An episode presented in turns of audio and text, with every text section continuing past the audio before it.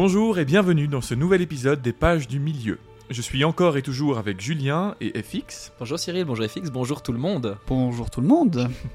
La semaine dernière, nos héros avaient traversé un col froid et brumeux, s'étaient fait emprisonner dans des galgales par des esprits d'anciens combattants maudits, et ne s'en étaient tirés que grâce à la puissance et à la magie d'une certaine chanson, euh, je veux dire d'un certain Tom Bombadil. Il était temps pour eux d'enfin atteindre le village de Brie pour se reposer à la fameuse auberge du poney fringant. Cette semaine, servez-vous une bonne pinte de bière, dégourdissez vos mollets endoloris, car nous allons passer la soirée dans cette mythique auberge. Mais attention à ne pas trop vous enivrer, les mauvaises langues et oreilles baladeuses sont légion dans ces coins reculés, et nous transportons un terrible secret. N'hésitez pas à nous suivre sur les réseaux Facebook ou Instagram, à nous envoyer un email ou un message si vous avez la moindre remarque ou une question, et aussi à nous laisser une note sur la plateforme où vous nous écoutez, si vous avez aimé votre séjour à Brie. Ne traînons plus, je vous souhaite une excellente écoute et un excellent repos. Chapitre 9 À l'enseigne du poney fringant. Brie était le principal village du pays de Brie, qui en comptait quatre au total. Brie, Racard, Combe et Archette. Les gens de Brie sont de nature enjouée et indépendante et sont assez accueillants comparés au reste des grandes gens. Selon eux, ils sont les premiers habitants de la région, descendants des premiers hommes à être venus vers l'ouest, dont peu ont survécu aux troubles des jours anciens. Mais quand les rois avaient retraversé la Grande Mer, ils avaient trouvé les hommes de Brie au même endroit et leurs descendants s'y trouvaient encore. Donc c'était les habitants de la région, euh, les Numénoriens sont, enfin, sont devenus Numénoriens en habitant en Numénor et du coup ils sont revenus. Et c'est vraiment, les gens de Brie font partie des, des, des ancêtres des gens du Rohan, j'ai envie de dire. Enfin, je sais pas si vous voyez ce que je veux dire. Euh, non. Bah, c'est des gens qui, étaient là, c'est des, les descendants vraiment des, des, des hommes. euh, les, les personnes qui vivent à Brie maintenant sont les descendants de Numénoriens qui sont arrivés dans cette région, c'est ça Ils sont devenus de Non, Numénor. non, les Numénoriens, non, pas du tout. Ce sont les descendants des, des premiers hommes qui avaient sur la Terre du Milieu il y a très longtemps. Tout comme euh, d'autres sont devenus les gens du Rohan. Euh. Eux sont des descendants, on dit que leur- leurs descendants s'y trouvent encore. Quoi, mais euh, mais c'est quand même intéressant, parce que, bah, évidemment, quels sont les, les peuples qu'on a en Terre du Milieu En fait, moi, ça m'a fait réaliser que quels sont les peuples qu'on a Euh, ben, on a les descendants de Numénor qui ont fondé le Gondor, etc. Mais on a encore les, les restes des hommes de cette époque qui ne sont pas devenus des grands hommes, qui ne sont pas devenus, et donc notamment le Ouais. Mhm. Euh, mais ce qui est intéressant aussi, on va peut-être l'aborder un peu plus loin dans le chapitre avec des petites phrases intéressantes, c'est qu'en fait, à part ça, il n'y a pas beaucoup d'hommes, quoi. Euh, en- il y reste pas beaucoup en de, termes de quantité ou de de, peuplades peuples, différentes euh, de peuplades différentes. Mhm. quoi. Il y a les villages de. Au- Enfin, évidemment, tu as tout ce qui est Aradrim, etc. Mais c'est encore des peuples qui sont sur des continents différents, j'ai l'impression. Il y en a- sud, mais. Il y en a aussi des petits qu'on oublie. euh, tu vois, vers la fin du Retour du Roi, quand ils vont partir vers la Porte Noire, là, toute l'armée d'Aragorn euh, et du Gondor, ils vont rencontrer, euh, ça c'est un passage qui est exclusivement dans le livre, ils vont rencontrer des hommes un peu des bois comme ça. Je sais pas si tu te souviens. Il y a- il y, a des hommes des bois euh, un peu sauvages, on va Mhm. Ouais. dire, Bah oui. euh, très, très foncés de peau, euh, oui, tout à fait. avec un peu habillés de feuillage, etc., Ouais. qui Ouais. vont venir leur prêter main forte. Qui sont apparemment relativement résistants d'ailleurs à l'anneau, je pense. Enfin, qui n'ont pas, qui n'ont pas plus. Et puis de. t'as t'as aussi toute la peuplade des hommes sauvages qui est euh, corrompue par Saruman, hein, euh, qui sera utilisé. Oui, euh, oui, qui sera utilisé. euh, Oui, Mais qui je reviendrai- vivent dans les montagnes un petit peu. Je reviendrai là-dessus un peu plus tard, pour... mais c'est pour ça que je voulais aussi le, le noter. Enfin, mais soit je, je vous dirai à quel moment, à quel point on se rend pas compte que qu'on est en décrépitude et qu'il y a de moins en moins de gens euh, dans, Mhm. dans la Terre du Milieu. Quoi. Ce qui peut aussi expliquer euh, le racisme, ou en tout cas la xénophobie euh, latente de- des Ouais. gens de Brie, comme on peut parfois l'entendre au détour de l'une ou l'autre phrase. Je trouve que c'est c'est soutenu par le fait que c'est peut-être des gens qui sont là depuis euh, des, des centaines, des centaines d'années. mhm. C'est c'est chez eux et, et pas quelqu'un d'autre. Bah, je crois qu'on va encore revenir sur ce, sur ce truc de, de gens d'extérieur. Avec la peur des vite. On en migration parle aussi. beaucoup, ouais, on en parle beaucoup. Mais du coup, je continue et vous allez voir que la prochaine phrase euh, expliquera un petit peu ce que je voulais dire. À cette époque, aucun autre groupe d'hommes n'avait d'habitation permanente aussi loin à l'ouest, mais erraient malgré tout tout au-delà de Brie des vagabonds mystérieux. On les appelait les rôdeurs, les coureurs, et les gens de Brie ne connaissaient pas leurs origines. Ils étaient plus grands et plus sombres que les hommes de Brie, on leur prêtait d'étranges pouvoirs de vision et d'ouïe, et la faculté de comprendre les langues des bêtes et des oiseaux. Ils erraient à loisir dans les régions du sud et pouvaient même se rendre à l'est jusqu'aux montagnes de brume. Mais ils étaient désormais peu nombreux et on les voyait rarement. Quand ils apparaissaient, ils rapportaient des nouvelles de loin et racontaient d'étranges histoires oubliées auxquelles on prêtait une oreille attentive. Mais les gens de Brie ne les prenaient pas comme amis. Ouais, ça, c'est clairement du coup les, les Dunedins, donc les, Les descendants des Numéroréens. Et euh, donc on disait qu'il y avait, en fait, à l'ouest de Brie, il n'y a pas d'autres euh, habit- enfin, de villages ou villes Hommes. d'hommes en fait. Mhm. Euh, il y a encore les elfes, comme on disait, on les voit depuis la comté, euh, on Ouais, voit les, Grey- tours. les tours du, du port gris. Mais euh, enfin, moi, ça m'a un peu choqué. Je me dis, ouais, en fait, c'est vraiment la décrépitude de la Terre du Milieu. Il y a de Mhm. moins en moins. Et avant, alors qu'il y avait tout le royaume d'Arnor Mhm. au nord-ouest, etc., maintenant, il n'y a, plus rien. Quoi. Vrai. Et tout le royaume d'Arnor est de- d'ailleurs devenu. Euh, donc j'ai fait quelques petites recherches sur les, sur les Rangers. Ils sont euh, vraiment très peu. Euh, ils, sont, ils sont plus qu'une trentaine, je pense, dont Aragorn euh, ouais, et, et le, et le Chieftain, parce que maintenant ils appellent ça le chef des Dunedins. Mhm. Donc il n'a même plus normalement le, de, de, de nom de roi ou quoi que ce soit. Euh, et ce qui est aussi intéressant, et ça, ça m'a ça m'a un peu fait aussi flasher, c'est que vous voyez la compagnie des Rangers euh, de Lilithienne, les Rangers du Sud, c'est-à-dire la, la compagnie en fait des, Faramir, de Faramir, ouais. sont considérés comme l'équivalent, mais au sud et donc au royaume de Gondor. trop marrant. Mais ce ne sont pas des Dunedins, ce Non. sont juste des hommes de Gondor. Mais En même temps, ils ont un ce peu sont de- des Rangers, et en fait, ce sont tout autant des descendants des Dunedins, enfin des, des, Ouais. des Numénoriens, Donc la famille Bah, de, oui. de Boromir, euh, Faramir, etc., ce sont aussi, ils sont liés par le Oui. sang aussi à la famille des Dunedins. D'ailleurs, au- au il me semble que quand ils rencontreront Boromir, il a fait mention qu'il il transporte une beauté et, un- et Hmm. une noblesse que, que, que Frodon n'aurait jamais vu chez aucun homme avant. Donc je crois qu'il a. euh, C'est clair que c'est pas chez Poire de Beurré qui va voir des Non, hommes non. comme ça. Donc je crois qu'ils ont effectivement, en tout cas, des restes du sang des Numéronéens en eux. Quoi. Et c'est toi qui m'avais dit aussi, je pense qu'on en a- on avait déjà eu cette discussion, que tu disais que bah, il avait encore des restes numénoriens assez forts, surtout que bon, lui, il fait quand même partie de la, de la, de la haute société de- du, du Gondor, hein, Bo- Boromir et- et Mhm. Faramir, quoi. Euh, mais en soi, ça fait tout à fait sens. Ils sont juste Oui, tout simplement aussi descendants de ces hommes-là. Évidemment, au Gondor, qui a existé plus longtemps qu'Arnor, il y a, à mon avis, beaucoup plus de mélange entre Mhm. justement les hommes qui sont restés, qui ne sont pas allés à Numénor, etc. Mhm.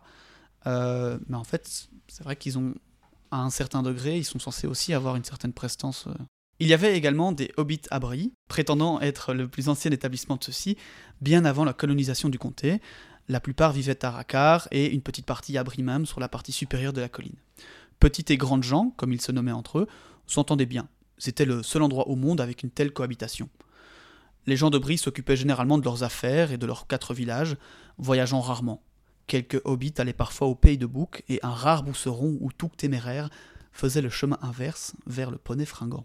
Les hobbits du comté considéraient ceux de Brie et de tous ceux qui vivaient au-delà des frontières comme des gens de l'extérieur, entre gros guillemets, et s'y intéressaient très peu, les jugeant frustres et peu dégourdis. Or, il devait y avoir à cette époque beaucoup plus de gens de l'extérieur répandus un peu partout dans l'ouest du monde qu'on ne se l'imaginait dans le comté. Certains, assurément, ne valaient pas mieux que des clochards, prêts à creuser le premier talus venu pour l'abandonner aussitôt qu'ils ne feraient plus leur affaire, mais, au pays de Brie du moins, les hobbits étaient des gens respectables et prospères, pas plus rustiques que la plupart de leurs lointains parents de l'intérieur. On se souvenait encore du temps où les allées et venues étaient nombreuses entre Brie et le comté. Il y avait du sang de Brie chez les Brandybook, de la vie de tous. Hmm. Ils étaient prospères. Poire de Beurré. Ouh là là, ça fait des liens, ça fait des liens.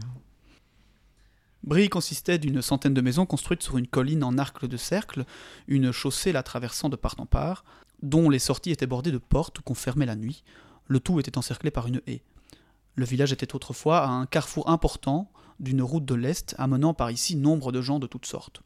Aussi étrange que des nouvelles de Brie était encore un dicton dans le quartier Est, hérité de cette époque où des nouvelles du Nord, du Sud et de l'Est s'échangeaient à l'auberge, que les hobbits du comté fréquentaient alors plus assidûment. Mais les terres du Nord étaient depuis longtemps désolées, et la route du Nord tombait en désuétude. Elle était désormais recouverte de verdure, et les gens de Brie l'appelaient le chemin vert. Ce qui est drôle, c'est que moi et mes parents, on possède une maison dans une petite rue à Charleroi qui s'appelle le chemin vert. Oh bah, Petite anecdote. t'étais fait pour Incroyable, faire ce podcast. fond, ouais. Prédestiné, on en reparle, la prédestination. Et je, Je vais suis sûr, moi, pour le coup, que euh, sur la, la configuration de Brie, donc les palissades, ce sont les hommes qui les ont créées, mais les haies, je suis sûr que c'est les hobbits. C'est C'est certainement eux. Les petites haies Ils ont une fascination pour les- petits arbustes et les haies. Et je, je dois avouer qu'il y a encore en- au milieu, on parle d'une espèce de cavité autour de cet arc, de cette colline en arc de cercle, et j'ai eu beaucoup de mal à analyser le paragraphe pour Mhm. bien le résumer, parce que c'est assez. euh, Bon, vous savez que Tolkien décrit énormément les choses, Ouais. mais là, pour le coup, j'ai dû un peu euh, résumer parce que Brie a l'air d'un village assez euh, complexe. Donc euh, voilà. L'auberge de Brie était toujours là, son propriétaire était un homme important, sa maison était lieu de rencontre des oisifs, des bavards et des curieux parmi les habitants, grands ou petits, des quatre villages, et un asile pour les coureurs et autres vagabonds, et pour les voyageurs, surtout des nains, qui empruntaient encore la route de l'Est pour se rendre aux montagnes ou en revenir. Les hobbits arrivèrent enfin à la porte ouest de Brie. Un homme se leva d'un bond avec sa lanterne. D'où venez-vous et qu'est-ce que vous voulez? Nous nous rendons à l'auberge du village, répondit Frodon. Nous voyageons vers l'est et ne pouvons continuer ce soir. Des hobbits? Quatre hobbits? Et qui viennent du comté à la façon dont ils parlent dit le gardien à voix basse comme pour lui-même. Il les dévisagea un moment d'un œil suspicieux, puis ouvrit lentement la porte et les laissa passer sur leur monture. Il explique ensuite qu'ils n'ont pas l'habitude de voir des gens du comté sur la route aussi tard. Vous m'excuserez, mais je me demande bien quelle, est- quelle affaire vous, vous envoie à l'est de Brie. Quels sont vos noms, si vous permettez? Nos noms et nos affaires ne regardent que nous, et ça ne semble pas l'endroit idéal pour en discuter, dit Frodon, qui n'aimait pas trop l'allure de cet homme, ni le ton de sa voix. Vos affaires vous regardent sans doute, répondit-il, mais c'est mon affaire de poser des questions la nuit tombée. Nous sommes des hobbits du pays de Bouc, et nous avons envie de voir du pays et de séjourner ici à l'auberge, intervint Mary. Je suis monsieur Brandybook. Cela vous suffit-il? Il fut un temps où les gens de Brie avaient toujours une parole courtoise pour les voyageurs, me suis-je laissé dire. C'est bon, c'est bon, dit l'homme. Je ne voulais pas vous vexer, mais vous vous apercevez peut-être que le vieux Harry de la porte n'est pas le seul à poser des questions. Il y a des gens bizarres dans le coin. Si vous continuez jusqu'au poney, vous verrez bien que vous n'êtes pas le seul client. Ah, donc il s'appelle Harry, ce pauvre bougre, qui, en tout cas dans les films va se faire écraser littéralement par Porte les... euh, géante. On apprécie toujours euh, l'accent paysan des fixes. Merci, C'est un- plaisir. On voit que tu as vécu à la maison du chemin vert. Ils continuèrent leur route dans le village, et même si Harry les dévisageait toujours à la mince lumière de sa lanterne, Frodon était heureux d'entendre les portes se fermer derrière eux. Les voilà devant le poney. Sam, levant le regard vers l'auberge, avec ses trois étages et ses nombreuses fenêtres, sentit son cœur se serrer. Il s'était imaginé rencontrer à un moment ou à un autre des géants plus grands que les arbres et d'autres créatures encore plus terrifiantes au cours de son voyage. Mais pour l'heure, cet avant-goût des hommes et de leur grande maison lui semblait bien assez, peut-être même un peu trop, après une journée aussi fatigante à la nuit tombée. Ne dites pas que c'est ici qu'on va passer la nuit, hein, monsieur s'exclama-t-il. S'il y a des hobbits dans les parages, pourquoi on n'irait pas en trouver qui voudraient nous héberger? Ce serait plus comme chez nous. Qu'est-ce qu'elle a l'auberge dit Frodon? Tom Bombadil l'a recommandé. Je suis sûr qu'on y sera comme chez nous, une fois entré. De l'extérieur, l'auberge semblait agréable. La facette donnait sur la route et à l'arrière, le deuxième étage se trouvait au niveau du sol. Une grande arche amenait à une cour et sous celle-ci s'ouvrait une grande porte en haut de quelques larges marches. La porte était ouverte et un flot de lumière en sortait. Au-dessus de l'arche se trouvait une lampe sous laquelle se balançait une grande enseigne au poney blanc et gras dressé sur ses pattes de derrière. Sur le linteau de la porte se lisait une inscription en lettres blanches Le poney fringant chez Prosper Poire de Beurré. De l'intérieur sortait un bruit de chansons aux nombreuses voix. Ils descendirent de leur poney tandis que la chanson prit fin et fut suivie par de mains rires et applaudissements. Frodon s'avança et manqua de se cogner contre un homme court et gras, au crâne chauve et au visage rubicond. Il portait un tablier blanc et se hâtait d'une porte à l'autre avec un plateau chargé de chopes remplis à rabord. Mmh. Pourrions-nous euh, commença Frodon. Une petite minute, je vous prie, cria l'homme par-dessus son épaule, disparaissant dans un brouhaha de voix et un nuage de fumée. Un instant plus tard, il ressortait, s'essuyant les mains sur son tablier. Bonsoir, petit maître. Que cherchez-vous, dites-moi? Des lits pour quatre personnes et de la place pour cinq poneys à l'écurie, si possible. Euh, vous êtes monsieur Poire de Beurré C'est exact. Mon nom est Prosper. Prosper Poire de Beurré, à votre service. Vous êtes du comté, hein? fit-il. Et soudain, il se tapa le front comme pour se rappeler quelque chose. Des hobbits s'écria-t-il. Ah, Voyons, à quoi ça me fait penser? Euh, Puis-je vous demander vos noms, monsieur? Euh, Monsieur Touk et Monsieur Brandybook, dit Frodon. Et voici Sam Gamgee. Mon nom est Sous-Colline. Bon, tant pis, fit de Beurré. C'est reparti. Mais ça me reviendra quand j'aurai le temps de réfléchir. Je suis débordé, mais euh, je vais voir ce que je peux faire pour vous. C'est pas tous les jours qu'on reçoit des gens du comté. Euh, Je m'en voudrais de ne pas vous faire bon accueil. Mais il y a déjà tant de monde ici ce soir, comme on n'en a pas vu depuis belle lurette. C'est tout l'un ou tout l'autre, qu'on dit à Brie. Hé Nob cria-t-il. Où as-tu, espèce de vieux lambin aux pieds laineux? Nob J'arrive, monsieur, j'arrive Un hobbit au trait enjoué jaillit d'une porte et, apercevant les voyageurs, s'arrêta net et les dévisagea avec grand intérêt. Où est Bob demanda l'aubergiste. Aucune idée? Alors trouve-le et que ça saute. J'ai pas six jambes et j'ai pas six yeux non plus. Dis à Bob qu'il y a cinq. Dis à Bob qu'il y a 5 poneys à mettre à l'écurie, qu'il s'arrangera pour trouver de la place. Hmm. Il expliqua alors qu'il ne pourrait pas les loger si ce n'était pas pour le fait qu'ils ont, aux poneys, des chambres à taille de hobbit, au rez-de-chaussée, avec des fenêtres rondes comme ils préfèrent. Hmm. Il les amena ensuite dans un charmant petit salon. Il partit enfin, les laissant assez essoufflés. Il semblait capable de produire un flot interminable de paroles, tout occupé qu'il fût. Il les avait amenés à une petite pièce bien douillette, un petit feu vif brûlait dans l'âtre, des fauteuils bas et confortables étaient installés devant. Il y avait aussi une table ronde, déjà recouverte d'une nappe blanche, sur laquelle était posée une grande cloche à main. Mais noble serviteur hobbit arriva en trombe bien avant qu'ils aient songé à la sonner. Il apportait des bougies et un plateau rempli d'assiettes. Prendrez-vous quelque chose à boire, mes bons maîtres? demanda-t-il. Et vous montrerai-je vos chambres pendant qu'on prépare à souper? Non, peut-être. À être accueilli comme ça au poney fringant, on comprend pourquoi il s'appelle le poney fringant. Ça donne faim quand même, le Seigneur des Anneaux. hein. Et, et soif. Ouais. très soif. Très soif. Mais tu as encore ce truc, même si la suite va être quelque peu plus stressante pour nos, nos comparses, tu as encore ce truc de la porte ouverte, de la lumière qui Mmh, sort, ouais, les chants, les rires, et en fait, bah, tu as envie d'y être, t'as envie d'y rentrer, quoi. Tu sens Ouais. que c'est euh, un endroit de. Mais malgré tout, tu sens que le, danger quoi. se rapproche. hein. Ouais, ouais, ouais. Les moments de répit, euh, de, de nourriture et de, de chaleur, ils sont là, mais à chaque fois, le danger est de plus en plus proche. Ouais. Hmm.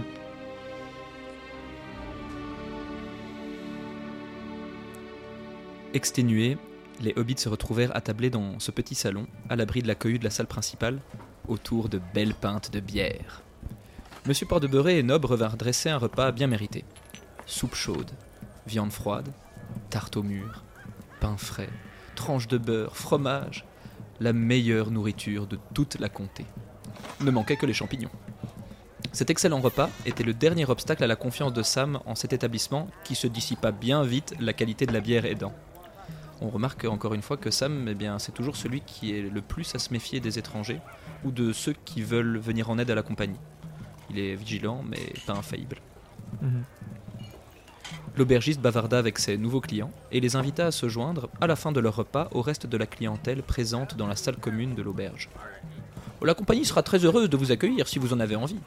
Nous ne recevons pas souvent des voyageurs de la comté, et nous aimons entendre un peu les nouvelles, ou toute histoire, ou chanson que vous pourriez avoir en tête. À la fin de leur repas, les hobbits, à l'exception de Mary, décidèrent de se joindre à la compagnie. Oh, je vais rester au coin du feu un moment. Peut-être sortirai-je un peu plus tard, prendre une bouffée d'air. Mais surveillez-vous et n'oubliez pas de vous faire discret. Nous ne sommes pas très loin de la comté. L'assemblée que rejoignirent les hobbits était importante et diverse, bien qu'il fût difficile de bien distinguer les visages. Pour seule lumière se trouvait le feu de bois allumé dans la cheminée, et les quelques lanternes accrochées au plafond n'éclairaient qu'à peine à travers la fumée des nombreuses pipes allumées.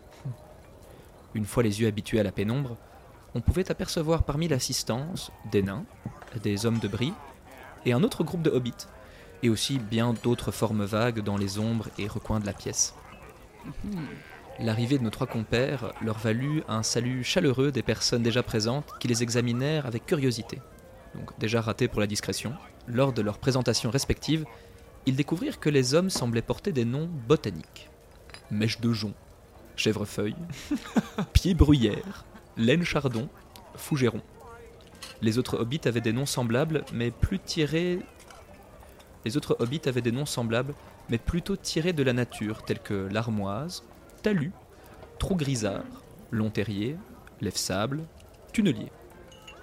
Il y avait également plusieurs sous-collines par chez eux, ce qui valut à Frodon d'être pris pour un cousin lointain et depuis longtemps perdu, avec toutes les questions gênantes qui vont avec. Mais il sut quoi dire pour parfaire son rôle. Je m'intéresse à l'histoire et à la géographie. Je pense d'ailleurs écrire un livre. C'est pourquoi mes amis et moi rassemblons des informations sur les hobbits vivant en dehors de la comté. Cette démarche fictive suscita tellement d'intérêt qu'il aurait pu écrire son livre en quelques minutes. Mais montrant qu'il n'était pas pressé, les questions à son sujet revinrent bien vite. Frodon ne se révéla pas très communicatif et il se trouva bientôt assis tout seul dans un coin, à écouter et regarder alentour. Les hommes et les nains parlaient d'événements lointains, des troubles dans le sud, de terres où trouver la paix. Les gens de Brie, quoique sympathiques, n'étaient visiblement pas disposés à recevoir un grand nombre d'étrangers sur leur petit territoire. L'un des voyageurs prédisait que les gens continueraient de migrer vers le nord en nombre croissant. Oh, si on ne leur trouve pas de place, ils la trouveront eux-mêmes. Ils ont le droit à la vie autant que quiconque. Autant dire que les gens du pays n'avaient pas l'air très satisfaits de cette perspective. Mais ce qui intéressait nos amis, c'était les conversations dont ils étaient le sujet principal. Sam et Pipin se sentaient très à l'aise et bavardaient gaiement sur les événements de la comté. Un peu trop, d'ailleurs, ce qui mit Frodon mal à l'aise, car l'on commençait à demander où vivait sa famille de sous-colline. C'est à ce moment que Frodon remarqua qu'une personne les écoutait avec grande attention, dans l'ombre, près d'un mur.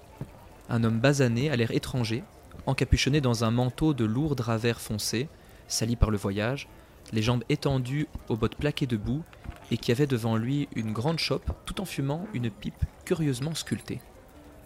En dépit du capuchon qui couvrait d'ombre sa figure, et à mesure qu'il observait les hobbits, Frodon distinguait la vive lueur de ses yeux. Ce dernier murmura à l'aubergiste. Qui est-ce là-bas Lui Je ne sais pas exactement. C'est un de ces types qui vagabondent, les rôdeurs qu'on les appelle. Bon, il parle rarement. Non pas qu'il ne sache pas raconter une excellente histoire quand il lui en prend la fantaisie. Non, il disparaît pendant un temps et puis il ressurgit. Il a fait pas mal d'allées et venues le printemps dernier, mais je ne l'ai pas vu par ici ces derniers temps. Bon, comment il s'appelle, je ne l'ai jamais entendu dire. Mais on le connaît par ici sous le nom de Grand Pas. Ce Grand Pas regardait Frodon à présent, comme s'il eût entendu ou deviné tout ce qui avait été dit. D'un geste de la main accompagné d'un salut de la tête, il invita Frodon à venir s'asseoir à ses côtés. Le hobbit suffisamment approché, l'étranger rejeta son capuchon, révélant une tête ébouriffée, aux cheveux bruns mouchetés de gris, et dans un visage pâle et sévère, une paire d'yeux gris pénétrants. On m'appelle Grand Pas. Je suis heureux de vous rencontrer, maître. euh, sous colline Frodon était mal à l'aise. À votre place, j'empêcherai vos jeunes amis de trop parler. La boisson, le feu et les rencontres sont assez agréables, mais il y a de curieuses gens alentour, et des voyageurs encore plus étranges sont passés par Brie ces derniers temps. D'un signe de tête, il désigna Pipin qui, pour la plus grande inquiétude de Frodon, faisait récit de la soirée d'adieu de Bilbon et s'approchait du moment de son étonnante disparition. Bien que ce récit paraisse anodin pour la plupart des hobbits de l'endroit, certains n'étaient pas nés de la dernière pluie et avaient probablement entendu des rumeurs au sujet de la disparition de Bilbon, ce qui allait leur remettre en mémoire le nom de Saquet, surtout s'il y avait déjà eu des investigations sur ce nom à Brie. Vous feriez bien d'agir vite, murmura Grandpas. Frodon bondit sur une table et se mit à parler, ce qui détourna toute l'attention de l'auditoire de Pipin. Nous sommes très flattés de l'amabilité de votre accueil, et j'ose espérer que ma brève visite contribuera à renouveler les vieux liens d'amitié entre la comté et Brie. Frodon se sentit soudain très ridicule, et il se trouva en train de tripoter les objets dans sa poche, en particulier l'anneau au bout de sa chaîne, et le désir lui vint tout à fait inexplicablement de le glisser à son doigt et de disparaître de cette situation stupide. Cette suggestion semblait lui venir de l'extérieur, de quelqu'un, de quelque chose dans la salle. Il résista fermement à la tentation, serra l'anneau dans sa main comme pour garder prise sur lui. Il hésita sur le choix d'autres mots de convenance et tout sauta. Tout le monde dans la salle le regardait. Mais donc c'est une envie de quelqu'un de l'extérieur euh?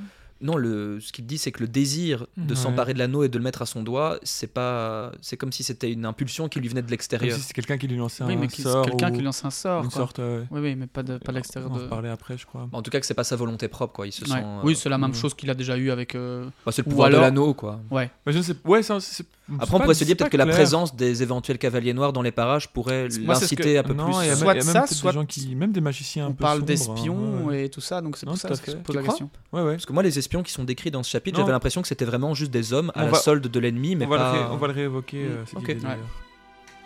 On parlait d'atmosphère aussi. euh, on, on voit bien ici, c'est vrai qu'il y a cette chaleur réconfortante dans le petit salon. Et quand il se décale, il y a encore cette, euh, cette chaleur. cette- mais on sent déjà que le danger est plus présent. Il y a de la cohue. euh, il Mm. fait beaucoup plus sombre. On distingue moins les formes.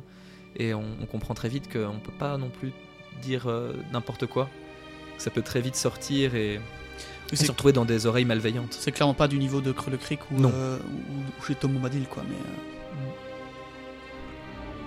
Tous les voyageurs se mirent à crier Une chanson Une chanson Frodon resta un moment bouche bée, puis, en désespoir, il entonna une chanson ridicule que Bilbon avait lui-même composée et dont il était d'ailleurs plutôt fier.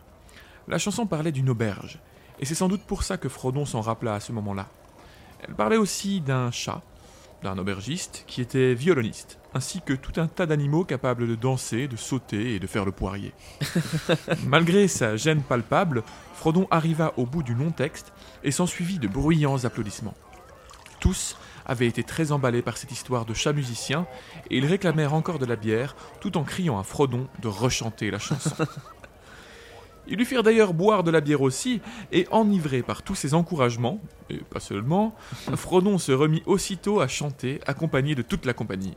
Mais cette fois-ci, il se laissa emporter et commença à cabrioler sur la table, et puis, arrivé à un verre qui parlait d'une vache bondissante, il bondit lui aussi en l'air, bien trop énergiquement, car il retomba, boum, dans le plateau rempli de chopes, glissa et déboula la table avec fracas dans un vacarme, un boucan épouvantable. Tous ouvrirent grand la bouche de rire, mais d'un coup, ils s'arrêtèrent, avec stupeur. Le chanteur avait disparu. Évanoui, purement et simplement. Tout le monde s'écarta vite de Pipin et de Sam, qui se retrouvèrent maintenant seuls dans un coin. De toute évidence, ils étaient considérés maintenant comme des compagnons d'un magicien potentiellement dangereux.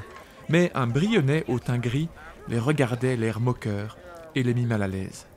Il sortit discrètement, suivi d'un homme du Sud aux yeux louches, les deux ayant longuement discuté à voix basse durant la soirée. Frodon, invisible, se sentit idiot. Il rampa sous les tables jusqu'au coin sombre à côté du rôdeur qui était resté là sans dire un mot. Frodon se demandait comment l'anneau était arrivé à son doigt. Il avait dû vraisemblablement le tripoter pendant la chanson, mais il ne se rappelait pas de l'avoir mis. Il pensa même que l'anneau lui avait joué un tour, obéissant peut-être à un ordre secret donné dans la pièce. Il n'aimait pas l'allure des deux hommes qui venaient juste de sortir. Hmm. Donc voilà, il y a quand même cette idée euh, de, possible voilà, un magicien noir un peu proche, de, pro- enfin, proche des, des arts euh, du Mordor, peut-être. Des occultistes, Ouais, peut-être. hein, Ah, qui pourrait d'une certaine manière euh, avoir une influence sur le pouvoir de l'anneau Je comme ne ça. savais pas que ça, ça existait en fait euh, dans C'est- l'univers de Tolkien. ce Mais genre de pas tellement expliqué, mais c'est quand même étrange que ce soit évoqué comme ça deux fois. Ouais. Il y a vraiment. euh, Surtout qu'on n'arrête pas de parler depuis le début de notre lecture qu'il y a une présence magique beaucoup plus forte que ce qu'il y a dans les, dans les films. Ouais. Ouais, Donc en fait. fait, il y a beaucoup plus de terres, d'animaux qui parlent, de trucs. Donc moi, ça m'étonnerait pas du tout qu'il y ait plein de personnages avec des Ce sont capacités. pas des- euh, Ce ne sont Hmm. pas des personnages aussi puissants que Gandalf, mais Non. ils sont imprégnés de magie quoi. Oui, ça, ce sont des, alors c'est en l'occurrence des hommes, mais euh, un peu magiciens. Oui, ouais, ou alors euh, qui, qui lisent des vieux grimoires de Mm. Mordor. Je suppose que ça doit exister, des arcanes un peu noirs. euh, Ouais, Mhm. ouais, Tu ouais. vois. euh, Ouais, si on s'en réfère à certaines euh, productions, euh, Bon, séries euh, et autres. Chose. Alors dit le rôdeur quand Frodon retira enfin son anneau de son doigt. Pourquoi avoir fait ça? C'était pire que tout ce que vos amis auraient pu dire. Vous avez vraiment mis le pied dans le plat. Ou devrais-je dire, le doigt Euh, Je ne vois pas de quoi vous parlez, dit Frodon agacé et affolé. Bien sûr que si, répondit le rôdeur. Mais attendons que le calme soit revenu. À ce moment-là, j'aimerais vous parler en privé, monsieur Saquet. À quel sujet demanda alors Frodon qui ne releva pas l'utilisation soudaine de son véritable nom. Une affaire importante. Vous pourriez apprendre quelque chose d'utile, dit le rôdeur. Entre-temps, un débat allait bon train devant la cheminée. Monsieur Poire de Beurré était venu s'interposer et essayait maintenant de suivre plusieurs récits contradictoires. Euh, Il a disparu comme de la fumée, disaient certains. Mais Monsieur Poire de Beurré était difficile à convaincre, et il maintenut qu'il devait y avoir un malentendu. Euh, Bien sûr qu'il y a un malentendu, s'exclama Frodon en réapparaissant devant les yeux troublés de l'assemblée. J'étais simplement allé échanger quelques mots avec le rôdeur là-bas. Il s'avança dans la lueur du feu, mais la plupart des gens reculèrent instinctivement. Ils ne furent pas satisfaits de son explication, comme quoi il aurait rampé rapidement sous les tables au nez à la barbe de tous. Bientôt, dans des murmures soupçonneux et des regards maladroits, la salle se vida, et il ne resta plus que le rôdeur toujours assis, que personne ne remarqua. Monsieur Boisdebeuré ne semblait pas du tout fâché, mais se permit de rappeler à Frodon qu'à l'avenir, il devrait faire attention aux choses bizarres qu'il pourrait faire. Après tout, par ici, les gens n'aimaient pas tellement ce qui sortait de l'ordinaire. Bon, ça, on commence à le comprendre. Après s'être excusé et assuré à Monsieur Poire de Beurré que plus rien de semblable ne se reproduirait, Frodon entreprit de monter dans sa chambre. Mais l'aubergiste l'arrêta. Avant que vous partiez, Monsieur Sous-Colline, j'aimerais m'entretenir avec vous en privé. J'espère que vous ne le prendrez pas mal, mais j'irai vous voir dans votre chambre si vous êtes d'accord. Certainement, dit Frodon. Mais son cœur se serra. Il commençait à croire que même la figure ronde de Monsieur Poire de Beurré pouvait cacher de sombres dessins. Hmm. Donc euh, la, la petite phrase à retenir de la semaine, c'est mettre le doigt dans le plat. C'est ça. Moi, je voudrais euh, revenir avec un petit truc euh, aussi qui m'a fait tilter dans cet épisode, c'est enfin dans ce chapitre. C'est le, c'est aussi la chose qui t'avait fait tiquer dans, le, dans les tout premiers chapitres FX, c'était c'est la présence des nains. Encore une fois, qui est euh, encore une fois mise en avant parce que apparemment ils font quand même fort partie du paysage euh, bah, du paysage de la comté et des alentours et c'est vrai que ce n'est jamais montré dans les films et dans le cas dans ce cas-ci encore une fois dans les films bon, on a l'auberge avec euh, une assemblée d'hommes mais pas du tout de nains alors c'est marrant encore ce choix de Ouais, ça Ouais, élude quand même une Chose grosse qui est reprise, euh, ceci dit, dans, euh, dans la, la trilogie du Hobbit au cinéma. On voit un moment euh, les nains, en tout cas euh, Thorin, qui Ouais. reçoit Gandalf, qui revoit Gandalf euh, à ils se- l'auberge du Poney ils Fringant. Donc là, c'est un peu corrigé, ils on va dire. euh, ouais, ouais. oui mais là Dans- visiblement le ils ont l'air ça. nombreux dans Ouais, le Hobbit, oui. Là ils ont l'air nombreux et il est même dit qu'ils sont même plus nombreux que les hommes quoi donc euh, Moi, ce que je me demande, du coup, quand tu évoquais le, le fait qu'il il passait pour retourner vers les montagnes, il passait par Brie, je me demandais, du coup, mais d'où viennent-ils à ce moment-là? Est-ce qu'il y a une mine ou des endroits où ils, où ils font du commerce dans les parages? Ben, même si Erebor a été récupéré 60 ans plus tôt, les- enfin non, même 78 ans plus tôt que les événements qu'on est en train Mhm. de lire maintenant, étant donné qu'ils ont perdu pendant plusieurs centaines d'années, ou plusieurs, du moins douzaines, enfin je sais pas combien de temps, euh, ils ont perdu leur maison, les nains sont devenus très forts, des, nomades quoi. Mhm. Donc je crois qu'il y a toujours ce côté très fort commerce où on va d'une ville à l'autre travailler sur tel truc, même si bon techniquement ils ont récupéré Erebor, il y a encore les comment les les, les, les- les Iron Hills là, les, les nains dans les, Les monts de fer les monts de fer. Mais ça, c'est de l'autre côté, hein, justement. tout à fait au. Ça, c'est plus aussi, du côté des Rebor. ouais. Et tiens, parce que euh, quand on rencontre Gimli, Gimli est toujours persuadé qu'à la Moria euh, elle est toujours active, etc. Mhm. Puis on se rend compte que bon, ils se sont tous fait buter, mais mais Ouais. euh, mais depuis combien de temps en fait? Parce que Gi- Gimli, quand on le voit, d'où il vient? Bonne question. Puisque puisque il a l'air d'être de tout à f- de, de pas du tout être au courant que son que son cousin euh, et la Moria se sont fait massacrer. Et quand il rentre dans la Moria, ça a l'air d'être depuis quand même un petit bail. Quoi, c'est tous des squelettes euh, Ouais. assez euh, assez en état de, de, a- avancée. Je pense avoir déjà lu quand même que ça fait ça fait quelques années que la Moria a été. euh, Je vais essayer de regarder. C'est marrant que la, Trouver les dates. que ce, soit, que ce soit plusieurs années et que Gimli ne soit pas au courant. Je pense déjà aussi qu'il y a une chose Même qui fait Gandalf, que, visiblement, le, leur côté nomade, ça, doit, ça peut expliquer ceci. Le fait aussi que les nains n'ont pas la même longévité que des hobbits ou que des hommes. Je crois qu'ils ont quand même une assez longue vie, les nains. Oui, oui, oui. Donc peut-être que pour eux, tu vois, le temps est aussi différent. Peut-être que pour eux, 2-3 ans, c'est comme Peut-être. 2-3 mois à notre échelle. Tout à fait. Donc il pourrait expliquer qu'il n'ait pas vu ses cousins depuis si Mais longtemps. attends, Mais Gandalf, ceci dit, est, est au courant. Qui, je pense qu'il a déjà pressenti que tout le monde était ouais, mais il mort n'est en pas au Moria. courant. Il n'a pas encore été voir. Donc Il ne sait pas qu'il y a un Balrog qui s'est réveillé, mais il sait très bien qu'il y a quelque chose de sombre qui règne, qui règne Oui, il a là-bas. peur. Il a peur, ouais. Et il ne le craint pas euh, euh, pour donc rien. c'est donc ouais Gimli vient de la donc de Lonely Mountain la montagne euh, Solitaire. solitaire donc c'est Erebor quoi Il vient de là-bas. Ouais. Il vient d'Erebor, ouais. Bah oui, c'est le neveu de. Ah Non, c'est le fils d'un des compagnons de Thorin, c'est ça? Ouais. Mais du coup, c'est marrant. Donc, Er- Erebor n'avait pas de. Gloin, de- c'est ça, Gloin. C'est le Ouais, fils de Gloin. c'est le fils de Glowin d'ailleurs un petit petit petite parenthèse mais il a il a aussi le titre euh, de attendez mince, je suis pas sur la bonne page il a le titre de, of- de Lord of the Glittering Caves Mhm. et les Glittering Caves je sais pas c'est quoi le nom en français c'est les fameuses euh, caves qui a euh, Bah, c'est les caves de Mithril Ah alors oui. non non ce sont Ou celles de- ce sont les caves au gouffre de Helm Oui, c'est tout à fait. Ah oui Oui, tout à fait, ça- ça, Oui, c'est- parce qu'elle brille. euh, Et, et- et ça, c'est c'est quelque chose qu'il lui qu'il montre à, à Legolas. euh, et et- et d'ailleurs. euh, Oui, d'ailleurs, ils se sont promis d'y retourner après ils les. sont exactement. retourne au gouffre de Helm et Ils, ils sont promis à la, à la fin de toute cette aventure de retourner ensemble, voir ces fameuses caves qu'ils ont trouvées magnifiques. Et Legolas va Ouais. l'amener dans le royaume des, Oui, et du des coup, elfes, ouais, je crois aussi. sera le pour- seul ouais, nain Chacun se à- ramène à un ouais. endroit. Et donc, il a pris le titre de. Mais ça, on y reviendra du coup. Dans Oui, c'est ça c'est quelque chose qui est complètement. C'est quelque chose qui n'est pas évoqué du tout dans les, dans les films. C'est qu'effectivement, il y a ces caves qui sont euh, possédées par des nains euh, au gouffre de Helm. euh. Et je Ah, vous- attends, ah, elles sont, possédées par les nains. Bah, Moi, je pensais que c'était juste une, une manière poétique de dire que les caves brillaient parce qu'il y avait toutes ces, Non, je- ces, ces pierres qui luisaient dans. Moi, je pense qu'on lui a donné ce titre parce qu'il Ah, est tombé amoureux euh, et qu'il Ah, a, d'accord, et qu'il a ok. f- lui-même pris, pris part à la bataille. après, Oui. Et d'ailleurs, je vous ai envoyé cette vidéo récemment. On ne voit pas grand-chose, mais où il y avait potentiellement. euh, euh, Peter Jackson avait justement fait. euh, bah, bah bon, le prologue étant déjà très long, mais il avait tourné des passages où il retournait avec euh, Legolas. Ah, il avait tourné ça? Il a en, tourne- en tout cas tourné quelques images, euh, Ah. peut-être pas tout. euh, mais je vous avais envoyé ça. Ouais, il y a plein de trucs qui ont tourné, que genre Ouais, même ouais, euh, des ouais. batailles entre Bah, Il avait Éowyn et Éowyn les- et des Uruk-hai dans les les, Uruk- les ouais. cavernes de, Ouais, ouais, du ouais, gouffre ouais. de Helm. Ouais. Plein de trucs. Donc voilà, la présence des nains. Mais oui, oui, c'est sûr. Mais alors, pour, pour savoir d'où ils viennent et d'où où ils vont, c'est vrai que. Bah ouais, moi je me dis Mais je c'est pense du- que c'est- potentiellement du commerce alors, parce qu'il n'y a pas de mine dans le coin ou d'endroit Ouais, où ils la, la Moria n'étant plus d'ailleurs, euh, occupés. comme on le disait, occupée active. Mais elle est bloquée, qui plus est.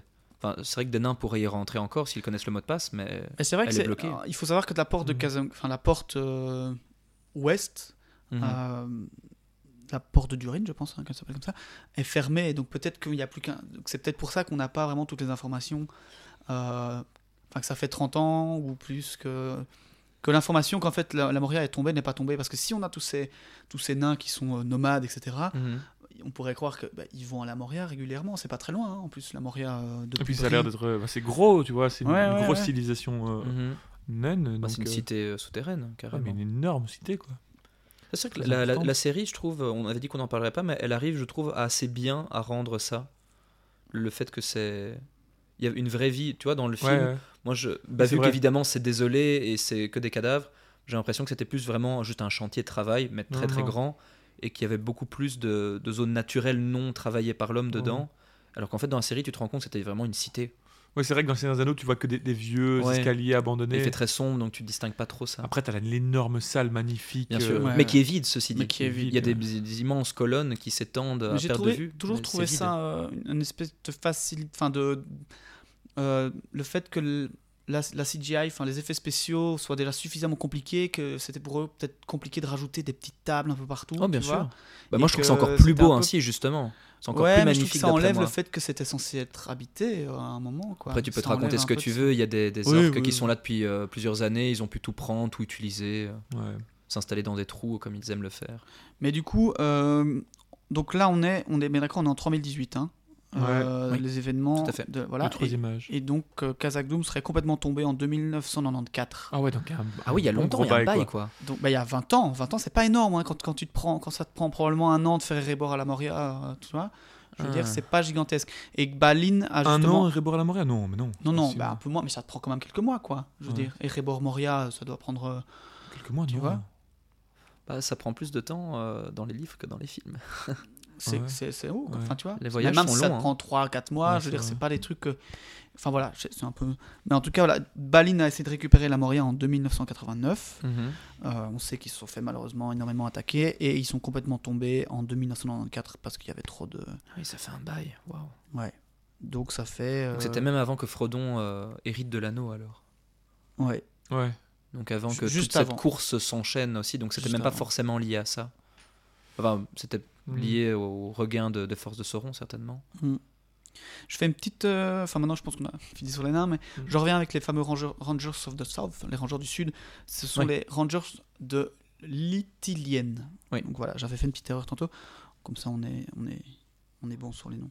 Ouais, euh, moi je voulais, je voulais aussi revenir euh, sur euh, des commentaires qu'on a reçus euh, par rapport à un épisode encore plus éloigné pour le coup, mais c'est c'est On revient un peu, tardir, un Un peu peu- un peu tardivement tardivement, dessus, mais... mais- ça, c'est les aléas des enregistrements. Voilà, faut euh. nous comprendre en fait, on, on- on- parfois on enregistre des épisodes, euh, plusieurs épisodes en une journée, puisque bah, pour euh, Parce faire, qu'on euh, travaille. voilà, parce qu'on travaille et qu'on a besoin de, de s'organiser. Donc parfois on revient un peu plus tard sur, sur certains épisodes.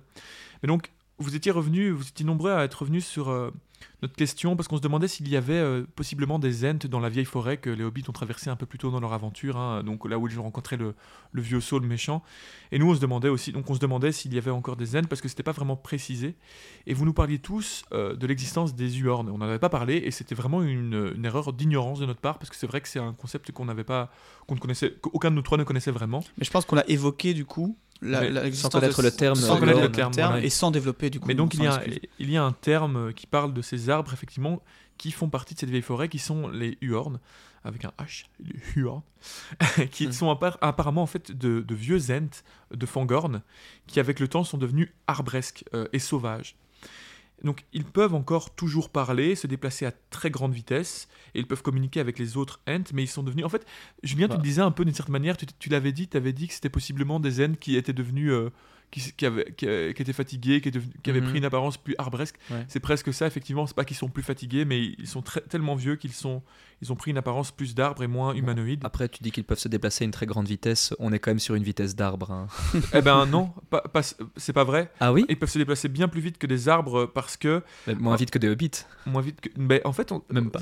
C'est pas tellement déterminé, mais en fait, bon, il faut savoir que les, les sont, sont les arbres les plus agressifs, les Ents les plus agressifs. Ouais. Il est même dit que s'ils Barbe lui-même n'ose pas les rencontrer sans la présence d'autres Ents. Mhm. Ils ont une colère en eux qui est bien plus grande que les Ents envers euh, tous les gens qui les ont abattus, mais surtout les orques.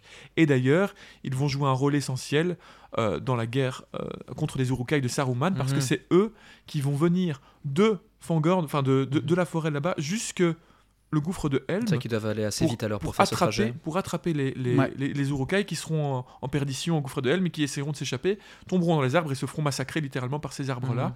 Donc en fait, ils peuvent se déplacer extrêmement vite et, et, euh, et on les voit d'ailleurs dans le film repartir. Ouais, ouais, bien Ouais. sûr. Ils, ils ont vraiment un mouvement comme C'est ça peu qui clair dans le film, je trouve, mais Bah, je- c'est on c'est est montré, mais je trouve que c'est pas très clair. Bah, il y a une forêt, là, il n'y avait pas de forêt 30 Ouais. secondes avant. Ouais, donc, ouais, mais euh, si tu regardes distraitement la première fois, tu captes pas Ouais, forcément. ouais, tu pourrais imaginer qu'ils sont passés par une forêt avant, mais Ouais. Mais donc, euh, et d'ailleurs, il est dit que devant cette nouvelle apparition de cette forêt à- au gouffre de Helm, Mhm. il y a beaucoup de Rohirrim, donc des les habitants du, du Rohan, qui crurent à la magie, alors que avant ça, ils, ils étaient peu au courant que ça existait. Donc il y a quand même, Mhm. voilà, encore une, cette idée qu'il y a quand même des parties de la, de la Terre du Milieu qui sont très découpées, ils ne sont pas au courant de tout. Mais donc voilà, euh, désolé euh, donc de notre ignorance par rapport à ça, on se corrige. Donc effectivement, ce sont bien des Huorn qui sont dans la vieille forêt, de vieux Ents devenus un peu vengeurs et très dangereux. a toujours pas de nouvelles des femelles Ent, malheureusement. Non, malheureusement. Non, toujours pas. Et du coup, il y a encore bien une nuance avec les arbres normaux. Il y a bien Oui, des arbres simples qui ne bougent pas, qui parlent pas. Ouais, ouais, ouais, bien sûr. Oui, oui, c'est des arbres. euh, Ouais. Voilà, des- un chêne, quoi. Une... Un, Un noyer. Moi, je voulais ajouter encore un- une petite euh, remarque euh, par rapport à un commentaire qu'on a reçu euh, suite à l'épisode sur euh, Tom Bombadil. Donc, on a beaucoup théorisé sur qui était Tom, on a un peu exploré tout ça. Et il y avait une personne qui avait commenté, je suis désolé, j'ai oublié son prénom, euh, qui avait commenté euh, sur Facebook en nous disant qu'il avait lu cette information qui dirait que Tom Bombadil, en fait, serait une sorte de matérialisation d'un des jouets d'enfance de Tolkien qu'il avait lorsqu'il était euh, dans, en Afrique du Sud dans sa jeunesse Mhm. et que c'était une, c'était une explication des fameux j'étais là euh, avant les premières pluies, avant euh, euh, l'ombre du Mordor, etc. Et je trouve que, enfin moi c'était une, euh, une inspiration slash euh, théorie qui me plaisait énormément. Je trouve que c'est très très beau et que ça se complète bien en fait de se dire que c'est une petite part d'enfance de, de Tolkien qui revient là, qui est pure. euh, Ouais. C'est poétiquement tout aussi beau que le fait que ce soit la, la personnalisation de la musique. et les deux vont les- bien ensemble. Les deux n'enlèveraient rien, pourquoi pas. Ouais. Il Mais en fait, c'est ça. Mais comme on le disait la dernière fois, on pense globalement, tout le monde s'accorde un peu à dire que Tom Bombadil n'a pas de réelle explication et que toutes les théories qu'on peut faire, c'est simplement des théories qu'on on fait en tant que fan et on a envie d'essayer de trouver une explication. Mais même si, moi j'adore la théorie du fait que ce soit l'incarnation de la musique, parce qu'elle tient et qu'elle est belle, je pense que même Tolkien lui-même avait cette idée que il était inexplicable, inexplicable, Tom Bombadil, ouais. et que finalement c'était un personnage qui était un peu hors de l'œuvre et Mhm. qui Mais d'ailleurs, en parlant euh, de hors de l'œuvre, on n'avait pas parlé de cette théorie, je pense, mais moi j'en avais entendu aussi une autre qui vient de me revenir, comme quoi il serait une, une incarnation du lecteur ou, tu Oui, vois, c'est ça, comme quelque chose qui n'est. Voilà. Même une incarnation de Tolkien. De lui lui-même, ouais, c'est ça. Ouais. Mhm. Eh bien voilà, nous voilà déjà arrivés à la fin de cet épisode, euh, plutôt reposant, hein, mais en même temps un peu inquiétant. Euh, la semaine prochaine, nous continuerons dans cette auberge euh, notre aventure et nous assisterons à une discussion pour le moins passionnante entre un certain rôdeur, qui va peut-être se révéler à nous ou non, et les hobbits, et aussi une discussion entre Monsieur Poire de Beurré d'ailleurs. qui va se faire taper sur les doigts. Voilà. Hmm. Euh, N'hésitez toujours pas à nous envoyer des questions ou des remarques. Vous êtes nombreux à commenter euh, les posts qu'on fait chaque semaine quand les épisodes sortent. C'est une très bonne manière de communiquer avec nous. N'hésitez pas à nous envoyer aussi des messages privés si vous le voulez, ou alors des, des emails si vous voulez développer plus, plutôt un point. Vous l'avez déjà fait, c'est toujours euh, intéressant pour nous. Ça nous fait réfléchir et ça nous donne euh, des idées pour, pour, la, pour la suite. Euh, voilà, n'hésitez pas non plus encore, comme je le répète, à vous abonner sur les réseaux sociaux et à nous laisser euh, une note si vous avez apprécié l'épisode. La semaine prochaine, euh, nous serons de retour avec vous. Et nous vous souhaitons donc une bonne semaine. Bonne semaine à tous, au revoir. À bientôt. Salut